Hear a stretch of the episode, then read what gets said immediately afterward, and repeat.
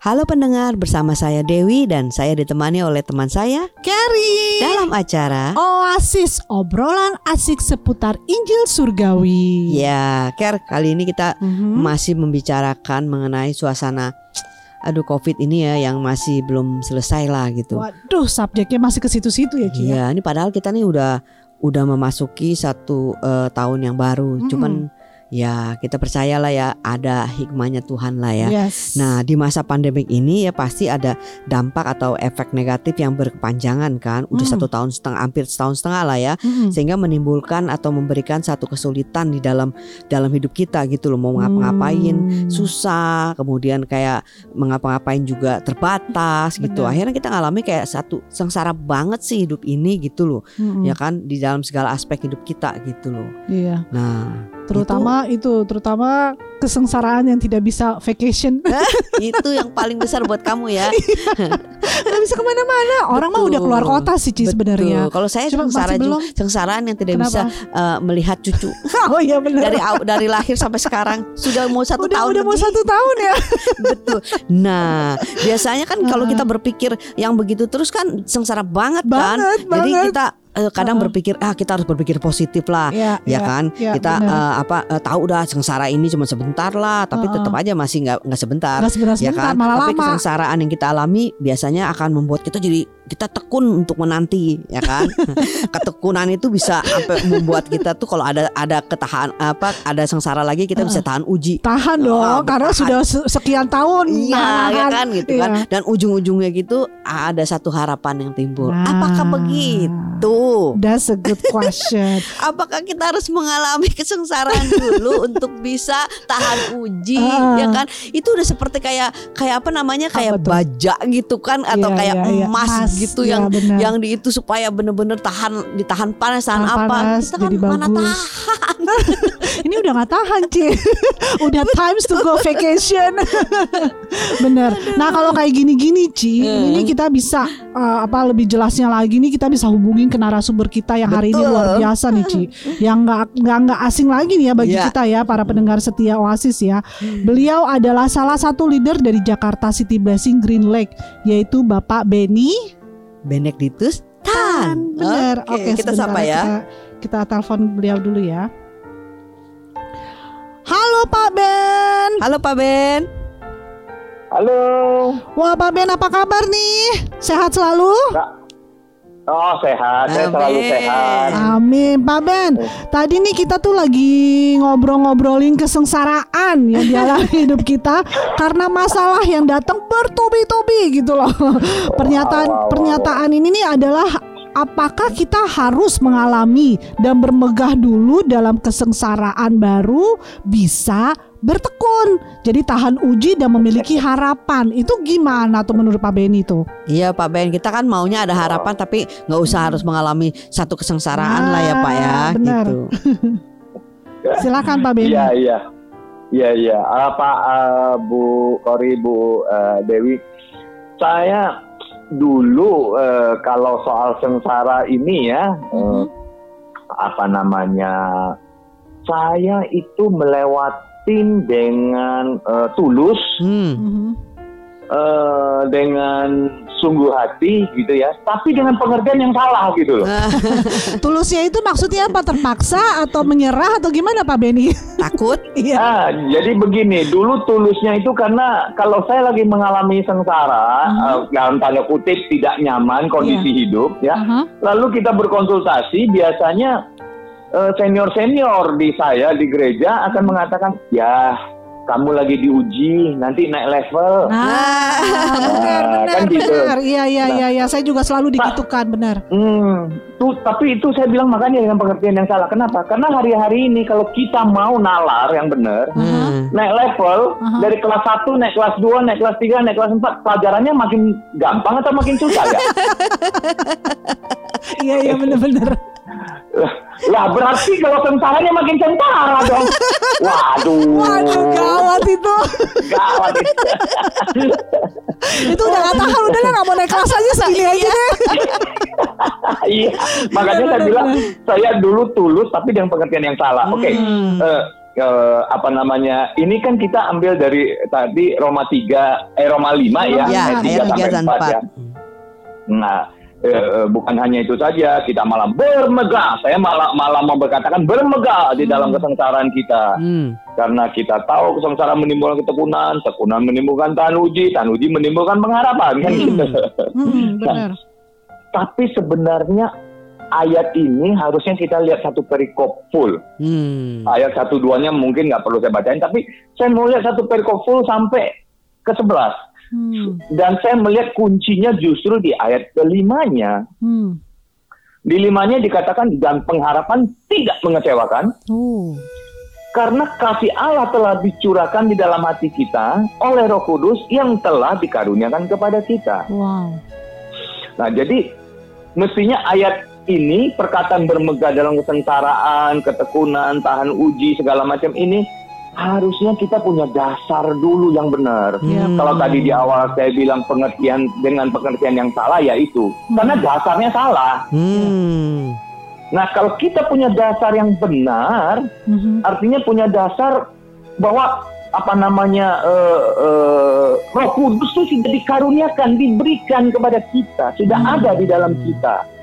Lalu Roh Kudus yang di dalam kita itu mencurahkan kasih Allah di dalam hati kita. Artinya mencurahkan itu kan berlimpah-limpah ya, tumpah besar melumpah. Harusnya kalau kita punya dasar yang seperti itu, dahsyat sekali gitu. Nah, kemudian ayat ke-6 sampai ke-11 itu adalah hanya untuk menguatkan, meneguhkan apa yang ditulis di ayat ke-5. Bahwa Roh Kudus diberikan pada kita, kasih Allah dicurahkan oleh Roh Kudus yang di dalam kita. Karena dikatakan ayat 6 misalnya, saya nggak baca, saya langsung ringkas-ringkas aja Bu ya. Dikatakan Kristus mati untuk kita orang-orang durhaka. Jadi bukan karena kita hebat, bukan karena kita sudah berpuasa, berdoa, bukan karena kita sudah jadi orang baik, orang benar, orang berderma, orang melayani Tuhan full timer, setengah full timer, tidak full timer, whatever apapun gitu. Bukan karena itu gitu, tapi karena kita waktu masih jadi orang durhaka, dia sudah mati untuk kita. Nah, ayat 7-nya dikatakan kalau untuk nggak mudah loh kalau seseorang mau mati untuk orang benar, untuk orang benar saja belum tentu orang tidak mudah seorang mati. Tapi kalau untuk orang yang baik mungkin masih ada katanya untuk orang mau mati. Ayat 8 dikatakan tapi Allah menunjukkan kasihnya kepada kita karena Kristus mati untuk kita ketika kita masih berdosa. Ayat 9 dikatakan lebih-lebih lagi sekarang kita yang sudah dibenarkan oleh darahnya pasti diselamatkan dari murka Allah. Jadi Tuhan udah nggak murka sama kita. Jadi artinya kalau dulu, jadi arti pastor udah tidak murka lagi, kita tuh nggak lagi diuji ya kan pastor ya? Ya, ayat 10 bahkan kita sudah diperdamaikan. Dulu saja kita sudah diperdamaikan, apalagi sekarang. Waktu kita masih musuh Allah, kita sudah diperdamaikan. Apalagi sekarang pasti diselamatkan. Amin. Wow, jadi sebenarnya perikop ini sedang mau ceritakan bahwa kasih Allah dicurahkan, bla bla bla segala macam, menjelaskan Kristus sudah ada dalam hati kita. Jadi kalau kita punya dasar yang benar, kita menjadi apa ya? Menjadi tahu bahwa kalaupun kita hari-hari ini mengalami hal-hal yang namanya sengsara, hal-hal yang namanya tidak enak gitu ya, kita punya satu kepastian yang kuat bahwa ini bukan pembalasan Tuhan, bahwa ini bukan hukuman Tuhan, bahwa ini bukan hukum karma kata orang gitu, bahkan bukan hukum tabur tuai. Tapi kita harus ngerti, kita hidup di dalam dunia ini penuh dengan konsekuensi. Ya, api itu panas. Kalau kita taruh tangan kita di api, ya kebakarlah tangan kita. Itu konsekuensi. Es dingin, gitu ya. Bahkan kalau kita lempar barang ke atas, jatuhnya pasti ke bawah. Konsekuensi. Bukan saya lempar. Kalau Benny yang lempar jatuh, kalau Bu Dewi yang lempar yang lebih kudus tuh nggak jatuh-jatuh ngambang. Gitu ya. Itu sulap Pak. Ya. Jadi pasti jatuh. Nah, itu konsekuensi. Jadi apa yang kita alami di dunia ini sebenarnya adalah konsekuensi atau pilihan-pilihan kita sewaktu kita masih hidup. Tapi sudah jelas. Sorry Pak Benny, saya potong sebentar. Berarti dengan kata lain, kan manusia seperti saya pun juga suka mikir gitu ya. Karena kan kita selalu mikirnya tuh kayak tadi Pak Benny bilang kan gitu, istilahnya ada tabur tuai gitu. Jadi kan itu kan memang tabur tuai itu kan memang ada di Alkitabnya kan gitu istilahnya kan. Nah, orang akan berpikir seperti itu. Ya kan? Nah, itu mungkin kalau kita punya sesi tersendiri. Kalau saya sesi tabur tuai itu hanya menjelaskan itu kejadian sebelum kasih Kristus dicurahkan. Yes, betul Pak. Itu nanti kita keep untuk the next sesinya aja, Kerry. Lanjut Pak dengan kesengsaraan ini Pak. Kita mau tuntaskan. Artinya yang jelas kita tahu hidup di dalam dunia ini yang the fallen world, dunia yang sudah jatuh ini itu penuh dengan konsekuensi. Tapi kita haruslah cling on, kita haruslah berpegang punya dasar bahwa ini bukan hukuman Tuhan, kasih Tuhan sudah ada. Ini hidup kita nih sudah didamaikan. Wow. Jadi apa yang kita alami ini adalah pilihan kita atau konsekuensi-konsekuensi kita. Saya marah sama orang, saya pukul orang, konsekuensinya saya dihukum. Saya pilih jalan salah, konsekuensinya saya kena tilang. Ya itu konsekuensi, bukan hukuman Tuhan. Nah itu kita punya dasar yang kuat di sana dulu gitu. Nah, kalau kita sudah punya dasar yang kuat seperti itu, baru kita mulai bisa masuk, kita mendefinisikan dulu. Sengsara. Apa sih sengsara itu? Nah, hidup ini kok ada orang bilang sengsara. Sebenarnya sengsara itu sesuatu keadaan yang sangat relatif, Bu. Gitu ya. Oh, sengsaranya Kerry belum tentu sengsara buat saya. Benar. Iya, benar. Dan yang menjadi masalah, manusia seumur hidupnya akan mengalami sengsara kalau dia selalu memandang orang lain lebih enak dari dia. Rumput tetangga lebih bagus. Wah. Ya, betul sekali. Ya, Pastor Pak Benny berarti si Kerry akan sengsara terus kalau melihat saya terus karena saya punya rumput tuh hijau terus, selalu hijau, pasti saya ngeliatin terus. Hari ini cuma punya motor, lihat orang punya mobil, kepengen punya mobil sengsara, punya mobil, kepengen punya mobil merek tertentu, punya mobil merek tertentu, pengen punya serisnya yang lebih tinggi. Betul Pak. Rumah juga begitu, jangan-jangan nanti juga punya istri atau punya suami. Gawat itu nggak bisa itu, kalau itu nggak bisa. Wah, iya benar juga. Yang di dunia itu hal-hal yang seperti itu dikatakan ya lumlah saja. Bisa juga itu menjadi satu motivasi buat kita untuk melakukan yang lebih baik lagi. Iya nggak Pak Ben? Bener. Bisa begitu loh Pak Ben. Iya, kalau saya hari-hari ini ya tentu punya keinginan menikmati hal-hal tertentu ya, tapi bukanlah menjadi suatu bentuk yang dalam tanda kutip menjadi suatu ambisi yang menjadi sengsara gitu Bu. Nah, kalau nggak ada itu nggak bisa hidup. Ah, itu menjadi sengsara gitu. Ah, itu maksudnya. Iya soalnya karena kita lihat ya Bu ya, kita lihat aja kehidupan para rasul. Para rasul itu waktu Yesus disalib bubar loh semua, nggak ada satupun yang mau mendekat ke dia gitu.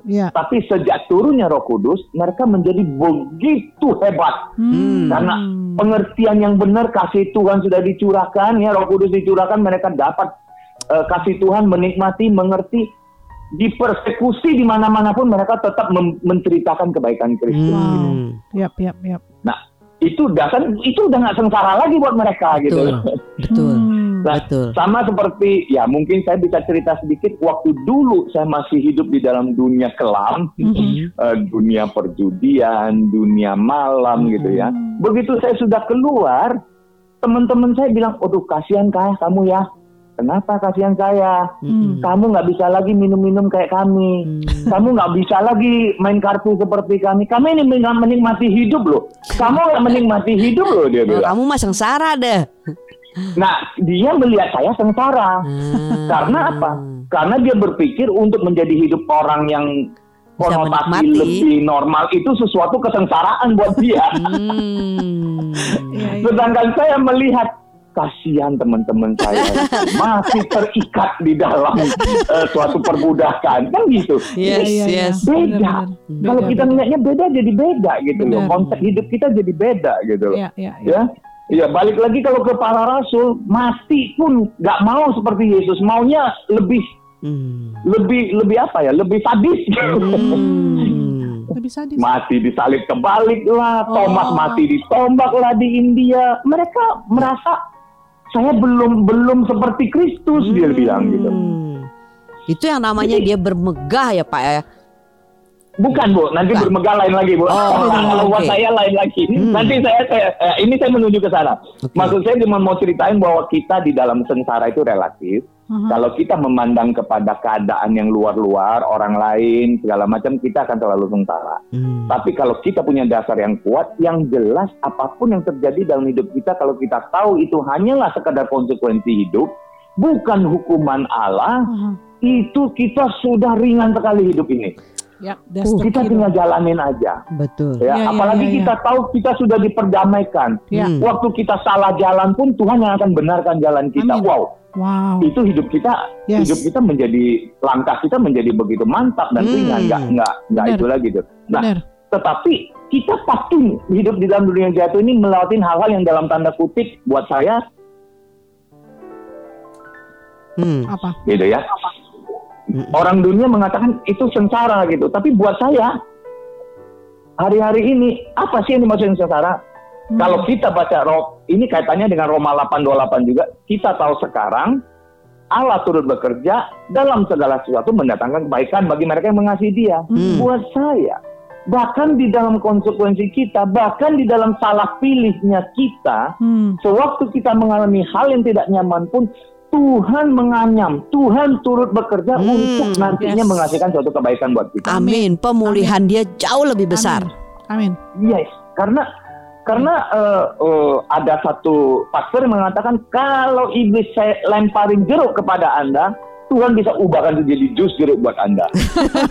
Kalau iblis lemparkan telur kepada Anda, Tuhan bisa ubahkan jadi telur ceplok buat Anda. Nah, jadi segitu dahsyatnya ya Tuhan kita ya.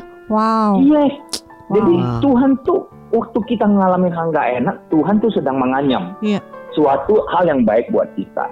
Ya, kenapa? Karena apapun yang kita alami, kalau kita bisa lewatin, lalu kita bisa mengatakan, saya tahu sekarang, kemarin itu kebaikan loh buat saya. Apa yang saya lewatin itu kebaikan buat saya.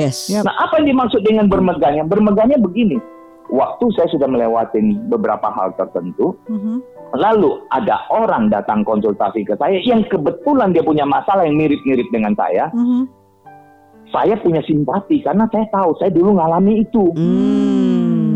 Saya punya simpati, saya ngerti apa yang dia alami. Lalu saya bisa menceritakan, Anda lihat, Tuhan bekerja di dalam saya melewati seperti ini bukan karena saya. Bermegahnya bukan bermegah tentaranya loh ya. Bermegahnya di sinilah bermegah akan Tuhan, karya Tuhan dalam hidup saya.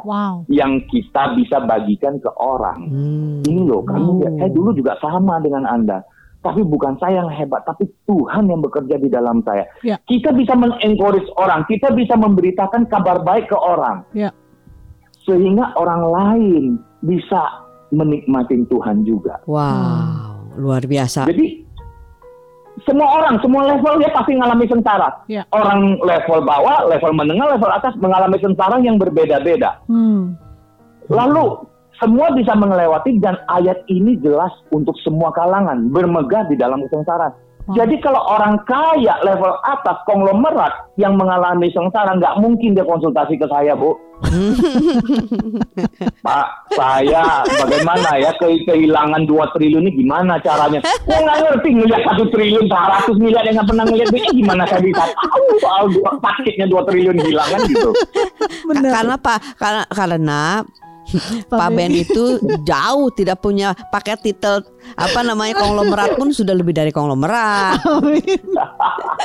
Enggak, maksud saya semua kalangan itu begitu. Nah, begitu juga orang level bawah, dia tahu persis, dia nggak bakal nanya ke orang, Pak, saya ya hari ini saya kalau ada 200 ribu aja bahagia banget, dia bilang. itu konglomerat bilang, saya minum kopi aja 200.000 gitu. Kan gak ketemu, gak matching gitu loh. Dia gak bisa membaca gitu loh. Iya benar. Ya, jadi ya, setiap kita mengalami itu supaya kita bisa bermegah akan Kristus di dalam kehidupan kita. Amin. Di dalam lingkungan, di dalam komunitas kita masing-masing. Amin. Tuhan Amin. Luar biasa, true. Tuhan dahsyat gitu loh. Wow. Jadi jangan kita melihat orang konglomerat itu kayaknya nggak punya masalah. Waduh, sengsaranya dia nggak level kita deh, nggak kebayang gitu. Dia kalau keluar naik mobil Avanza malu dia. Itu kesengsaraan buat dia. Iya, kesengsaraan buat dia. Kalau kita buat bermegah, udah langsung muka diangkat. Jendela kita buka kan, pamer muka gitu. Wah, Pak Ben. Benar. Masih banyak pertanyaan sebenarnya sih, cuman karena waktunya mungkin Pak Ben ini bisa memberikan satu clue-nya atau kesimpulan dalam kesengsaraan itu sebenarnya bukan sesuatu yang kita anggap itu adalah ujian gitu. Gimana Pak? Ya, jadi sewaktu kita punya dasar yang kuat, ini kebalik gitu Bu. Ayat 3 sampai 4 itu dari depan ke belakang itu ada kebalik. Kalau kita punya dasar yang kuat, sehingga kita bermegah dalam kesengsaraan kita ngerti, bukan untuk naik level, bukan untuk untuk kita merasa punya dasar hukuman Tuhan segala macam. Kita berjalan dengan enteng, gampang, karena kita tahu Tuhan mengasihi kita, Tuhan bekerja di dalam apa yang kita alami tidak nyaman, sehingga tanpa sadar itu sudah akan timbul ketekunan yang tanpa perlu kita usahakan. Menimbulkan tahan uji yang tanpa perlu kita Tuhan nggak perlu kita tekun, Tuhan nggak perlu kita tahan uji. Kita masih berdosa saja sudah Dia mati buat kita. Amin. Kok. Yes, benar. Nah, jadi tetapi pada waktu itu kita punya dasar yang benar, ya, kita pasti tanpa sadar berjalan di dalam ketekunan, berjalan di dalam tahan uji. Dan semuanya itu punya pengharapan yang semakin nyata. Oh ya benar ya, Tuhan mengasihi saya. Benar ya, Tuhan mengasihi saya. Itu semakin menguatkan gitu loh. Amin. Jadi saya ngalamin beberapa hal dalam proses kehidupan saya. Ada teman saya yang bilang, kalau saya jadi kamu, saya bisa gila loh. Kamu hebatnya bisa lewatin. Saya mau katakan bukan saya, Tuhan itu. Amin. Kalau betul. saya tanpa Tuhan juga mungkin gila gitu kan. Betul. Benar. Wow. Tapi bukan saya yang hebat untuk tekun, bukan saya yang hebat untuk tahan uji, tapi karena dasar yang benar, dasar yang baik, cinta Tuhan yang melimpah dalam ini, kita bisa nikmatin dalam hidup kita. Itulah semua yang menimbulkan yang buat orang lain melihat tahan uji. Wow, luar biasa. Makasih loh Pak Benny loh. Ini kayaknya kalau sama Pak Benny mesti ada selanjutnya lagi nih. Tapi karena waktu kita harus berhenti dulu ya Pak Benny ya. Nanti next time. Okay. Terima kasih sekali lagi untuk waktunya. God bless you. Ya, Bu. God bless you. Oke. Dewi Bu Kerry ya. Jadi benar banget Ker. Jadi kita mesti ada satu pengertian yang benar, dasar yang benar untuk kita melihat akan kebenaran firman ini. Karena kalau enggak, itu akan membuat kita itu berpikir ada sedikit kesusahan, kesengsaraan itu bener. Tuhan itu lagi uji kita supaya naik level. Kita gak mau naik lama-lama, mau kelas 1 SD aja. Kan takut kan gitu kan. Tapi kalau kita mengenal seperti ini, itu kasih Tuhan dasarnya itu yang sudah Yesus lakukan buat kita. Itu bukan kesengsaraan, ya kan gitu. Tetapi Tuhan itu mengubah yang tadi hidup kita tuh sengsara menjadi satu kenikmatan. Akhirnya kita gak bisa bilang dong kayak tadi Pak Ben bilang kan, dia dulu hidup begitu menderita, dia harus hidup di dalam satu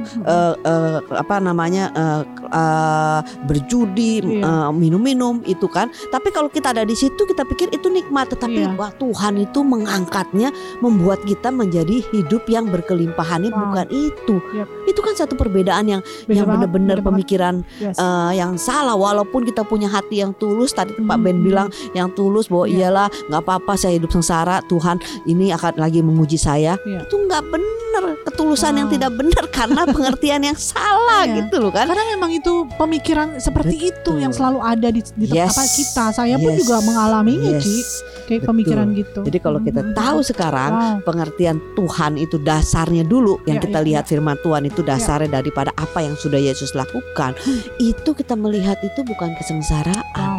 Mungkin yang kita alami orang melihat sengsara, tetapi kita ngelihat kesudahannya, kita bisa melihat orang itu melihat kemegahannya dari apa yang kita lalui.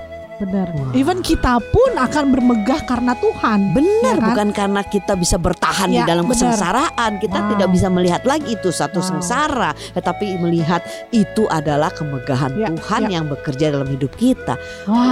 Kita mesti stop nih, kayaknya udah lama banget ini ya. Ya, jadi para pendengar setia Oasis, kalau masih ada pertanyaan atau ingin didoakan, bisa menghubungi kami di nomor berapa, Ker? 0818 07 488 489. Saya ulangi kembali, 0818 07 488 489. Oke, silakan berdoa, Ker.